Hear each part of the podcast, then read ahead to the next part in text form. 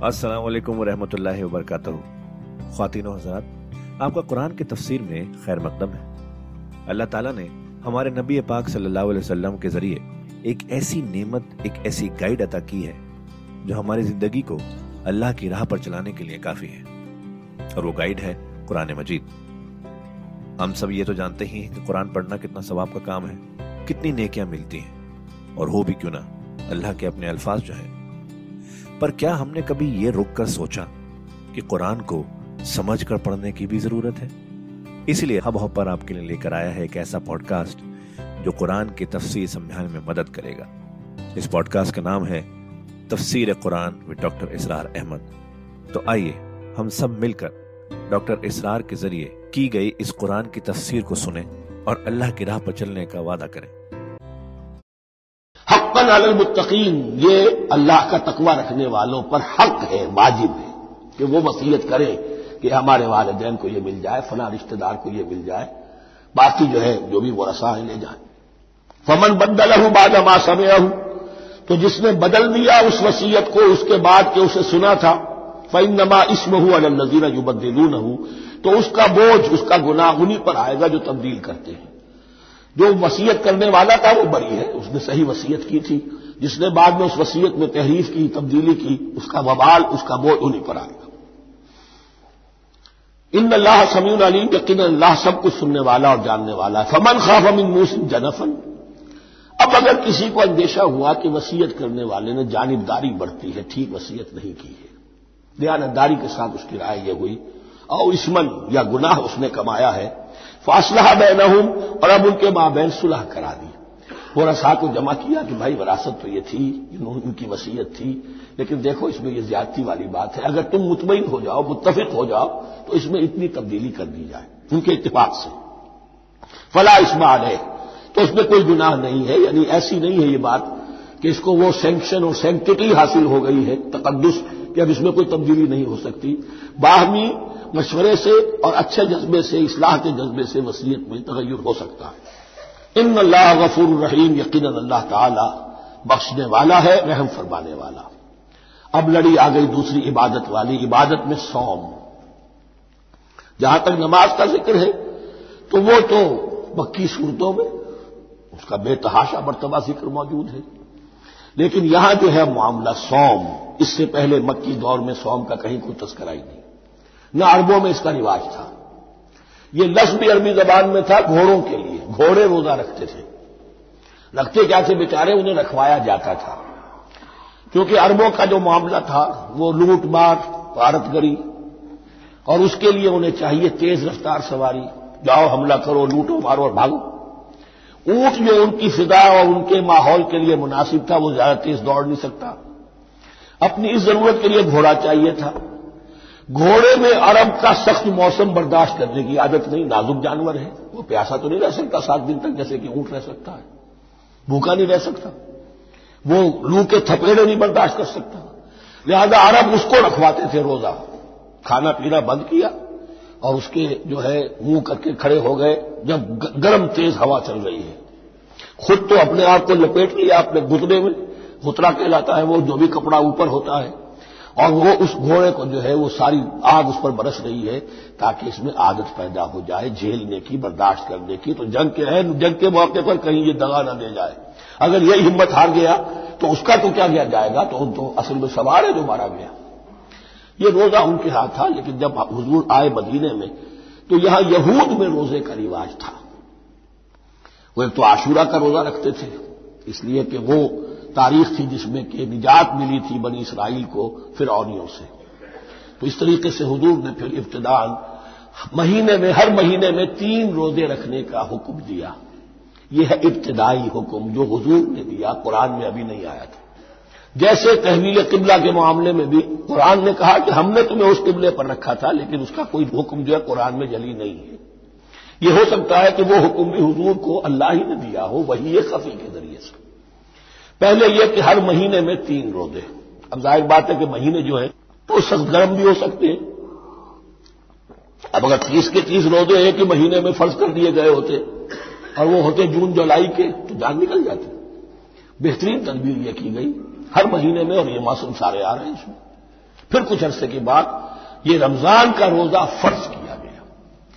पहला जो रोजा था तीन दिन का, उसमें यह भी थी इजाज़त कि जो अगर जब मुसाफिर नहीं है, बीमार भी नहीं है, ताकत रखता है रोजा रखने की, फिर भी रोजा न रखे तो उसका फिदिया यह है कि एक मिस्कीन को खाना खिलाए।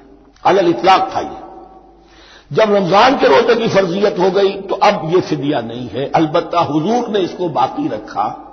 ऐसे शख्स के लिए जो बहुत बूढ़ा है, या कोई खातून बहुत बूढ़ी है, बर्दाश्त नहीं कर सकती, या कोई बीमार है, किसी सख्त ऐसी बीमारी में है कि रोजा उसके लिए जान के लिए हलाकत का अंदेशा हो सकता है, उसके लिए फिरिया बरकरार रखा। आमतौर पर सेहतमंद शख्स जो मुसाफिर भी न हो, उसके लिए यह रियायत खत्म हो गई। ये है इन आयात की ताबीर जिस पर मैं पहुँचा हूँ मैं बहुत अरसे, बहुत पहले पहुँच गया था। लेकिन चुना अक्सर मुफसरीन ने यह बात नहीं लिखी है तो मैं झिझकता रहा। लेकिन बाद में मुझे मालूम हुआ कि मौलाना अनवर शाह काश्मीरी रहमत की राय यही है। तो मुझे एतमाद हो गया। और फिर मुझे इसका ज़िक्र जो है, ये तफसीर कबीर में इमाम राज़ी के यहाँ भी मिल गया कि मुतकदमीन के यहाँ यह राय मौजूद थी कि पहली दो आयतें जो हैं इस रोज़े से मुतालिक ये रमज़ान के रोज़े से मुतालिक नहीं है बल्कि वो तीन हर महीने की तेरह चौदह पंद्रह अयाम बीस अयाम बीस के रोज़े हजूर ने बाद भी, भी रखे हैं नफलम लेकिन शुरू में ये तीन रोज़े रखने का हुक्म दिया गया था। पहली दो आयतें इस छह आयतों पर मुश्तमिल रुकू और ये एक अजीब मकाम है। कुरान मजीद के हकाम बहुत दफ़ा है नमाज़ के हकाम कुरान में बहुत दफ़ा है। कहीं वज़ू का है, कहीं तयम का है, कहीं और नमाज़ खौफ का है, मुख्तलिफ़ जगहों पर। लेकिन सौम की इबादत पर ये छह आयात कामिल है, मुकम्मल है। उसकी हिकमत, उसकी गर्ज गायत, उसके अहकाम, सब के सब इसमें आ गए। अब पहली दो आयतें कौन सी या यूहल्लदीन आमनु कोते मालकुम उसयाम कमा कोते माल नजीर अमिन कबल कुम लाकुम तत्तखून। या ईमान वालो, तुम पर भी फ़र्ज़ किया गया रोजा। रोजा रखना। जैसे कि फ़र्ज़ किया गया था तुमसे पहलों पर, ताकि तुम्हारे अंदर तकवा पैदा हो जाए। वो जंग के लिए करवाते थे, घोड़ों को तैयार, तुम्हें तकवा के लिए अपने आप को तैयार करना है। भूख को काबू में रख सको शहवत को काबू में रख सको, प्यास को बर्दाश्त कर सको। अल्लाह की राह में जंग के लिए तुम्हें निकलना होगा, उसमें भूख भी आएगी, प्यास भी आएगी। अपने आप को तैयार करो जिहाद के लिए। और यह बात वाजे हो जाएगी, अगले रुकू से किताल की बहस शुरू हो जाएगी। रोज़े की यह गुफ्तगु हो रही है तमहीदन किताल के लिए। जैसे घोड़ों को तैयार किया जाता था सौम रखवाया जाता था किताल के लिए। अयाम मादूदात गिनती के चंद दिन है। ये गोया के सबूत है इसका कि ये दो तीन दिन से ज़्यादा, मादूद जो है, जबान में नौ से ज़्यादा नहीं हो सकता। मादूदा जब आएगा अयाम मादूदात ये जमा जो है, जमा किल्लत कहलाती है। मादूदात मादूदा बड़ी से बड़ी रकम हो सकती है, लेकिन मादूदात जमा किल्लत है। गिनती के चंद रोज है, फमन का नमिन को मरीजन। इनमें भी यह रियायत है कि जो तुम में से बीमार हो अवाला सफ़र या सफ़र पर हो फ़ैदतुम अयामिन उखर तो वो तादाद पूरी कर ले दूसरे दिनों में। वाल लजीना युतीकून हो और जो इसकी ताकत रखते हों, फिदियतुन तआम मिस्कीन वो फिदिया दे एक मिस्कीन का खाना खिलाना। इन आयात की तफसीर में, जैसा कि मैंने अर्ज़ किया मुफसरीन के बहुत से अकबाल हैं। अब मैं उसकी बहस में नहीं जा सकता। जो मैंने अपने मुताले के बाद राय कायम की है, मैं सिर्फ़ वही बयान कर रहा हूँ कि उस वक्त और ये इमाम राज़ी के अल्फाज हैं कि यह फर्जियत अलग तयन नहीं थी, बल्कि अलग तखीर थी। फ़र्ज़ तो है रोजा लेकिन इसका बदल भी दिया जा रहा है। अगर तुम नहीं रखना चाहते तो तुम एक मिस्किन को खाना खिला दो। तो गोया कि तदरीजन उन्हें लाना था, क्योंकि इस खात के वो पहले से आदि नहीं थे। फमन ततवा खैरन फहुआ खैरुल्ला और जो अपनी जी से, अपनी मर्ज़ी से खैर करना चाहे तो उसके लिए खैर है, रोजा भी रखे, और मिस्किन को खाना भी खिलाए दोनों काम करें। तो इसमें कोई रुकावट तो नहीं, उसके लिए बेहतर होगा। वन तसूम और देखो, अगर रोजा रखो खैरुल्लकुम इनकुन तुम तालमून, ये तुम्हारे लिए बेहतर है, अगर तुम जानो। अब यहाँ भी एक तरह की रियायत का अंदाज है। ये दो आयतें हैं मेरे नज़दीक, वो पहला हुक्म जो दिया गया और जो था असल में जिसके तहत कि हजूर सल्लल्लाहु अलैहि ने, मैं शायद मुगालते में ही कह बैठा हूँ कि कुरान मजीद में नहीं आया, हजूर ने खुद किया है। इन आयात से दर हकीकत हजूर ने हर महीने में तीन दिन के रोज़े, जो या तो ये कि इन आयतों के बाद और या ये कि हजूर ने अपने तौर पर कर दिए थे, इन आयात ने उसकी तोसीक कर दी। अब आ रही हैं दो आयतें जो खास रमज़ान के रोज़े से मुतालिक है, हिकमत। और गर्ज गायत फिर एक आयत तवील आएगी अहकाम, और फिर एक आयत आएगी लिटमस टेस्ट। ये छह आयतें शाहर रमदान अल्लजी उनजिल फील कुरान। रमदान का महीना वो है जिसमें कुरान नाजिल किया गया। हुदल्लिन्ना से मुबैनात मिनल हुदा वल फुरकान। लोगों के लिए हिदायत, और हिदायत के लिए रोशन बैनात बातें। वल फुरकान, और हक व बातिल में फ़र्क कर देने वाली चीज़। फमन शहद अमिन को मुशारा तो जो कोई भी पाए इस महीने को, या जो शख्स भी मुकीम हो इस महीने में, मुसाफिर न हो। फल या सुम उस पर लाजिम है कि रोजा रखे। अब वो वजूब अलग तखीर खत्म हो गया, अब वजूब अलग तयन, अब ये लाजिम है, ये रखना है। एक रियाज बाकी रखी। वमन काना मरीदन अला सफ़र फ़ायदत नयाम नुखर जो बीमार है या ये कि सफ़र पर है वो तादाद पूरी कर ले दूसरे दिनों में। युरीदुल्लाह बेकुमुल युसर अवला युरीद बेकुमुल उसर। अल्लाह तुम्हारे साथ आसानी चाहता है सख्ती नहीं चाहता। ये लोग अपने ऊपर सख्तियाँ झेलते हैं शदीद जो है सफ़र के अंदर भी रोजा रखे हुए हालाँकि यहाँ इजाज़त दी हुई है। ये, ये बल्कि हजूर ने एक मरतबा एक सफ़र में काफ़ी सरदनिश की। कुछ एक जिहाद और कताल पे निकले थे। लेकिन कुछ लोगों ने उस सफ़र में भी रोजा रख लिया। नतीजा ये हुआ कि सफ़र के बाद जहाँ मंजिल में अब जाकर खेमे लगाने थे, वो निढाल होकर गिर गए। जिन लोगों का रोजा नहीं था, उन्होंने फिर वो खेमे लगाए, मंजिल का काम किया। तो हजूर ने फरमाया कि लय मिनल बिर अस्या मुफिद सफ़र। सफ़र में रोजा रखना कोई नेकी का काम नहीं है। लेकिन हमारा तस्वूर और है। एक सौ पाँच बुखार चढ़ा हुआ रोजा नहीं छोड़ूँगा मैं। रोजा तो मैंने रखा हुआ या रोजा तो मैं नहीं छोड़ूँगा। हालाँकि जहाँ रियायत अल्लाह की है, उस रियायत से फ़ायदा न उठाना एक तरह का कुफरानी नियमत है। बोले तुक मेरुल इद्दा, लेकिन तुम्हें इद्दत और तादाद अब पूरी करनी होगी। वो वो जो थी, एक रियायत कि फिदिया देकर फारिग हो जाओ, वो नहीं है। वाले तुकबरुल्लाह माहदाकुम और ताकि तुम तकबीर करो अल्लाह की, उस पर कि जो उसने हिदायत तुम्हें अता फरमाई। वलाकुम तशकरून। और ताकि तुम शुक्र कर सको उस नेमत उजमा का, जो कुरान हकीम की शक्ल में तुम्हें दी गई इस मौजू पर मेरा किताबचा अजमत सोम और अजमत श्याम और क्याम कुरान, उसमें ये सारे मजामी तफसील से आए हैं। क्या हिकमत है, क्या गर्ज गायत है, क्या मकसद है? और आखिरी मंजिल क्या है? वैजा का इबादी अन्नी फैनी करीब।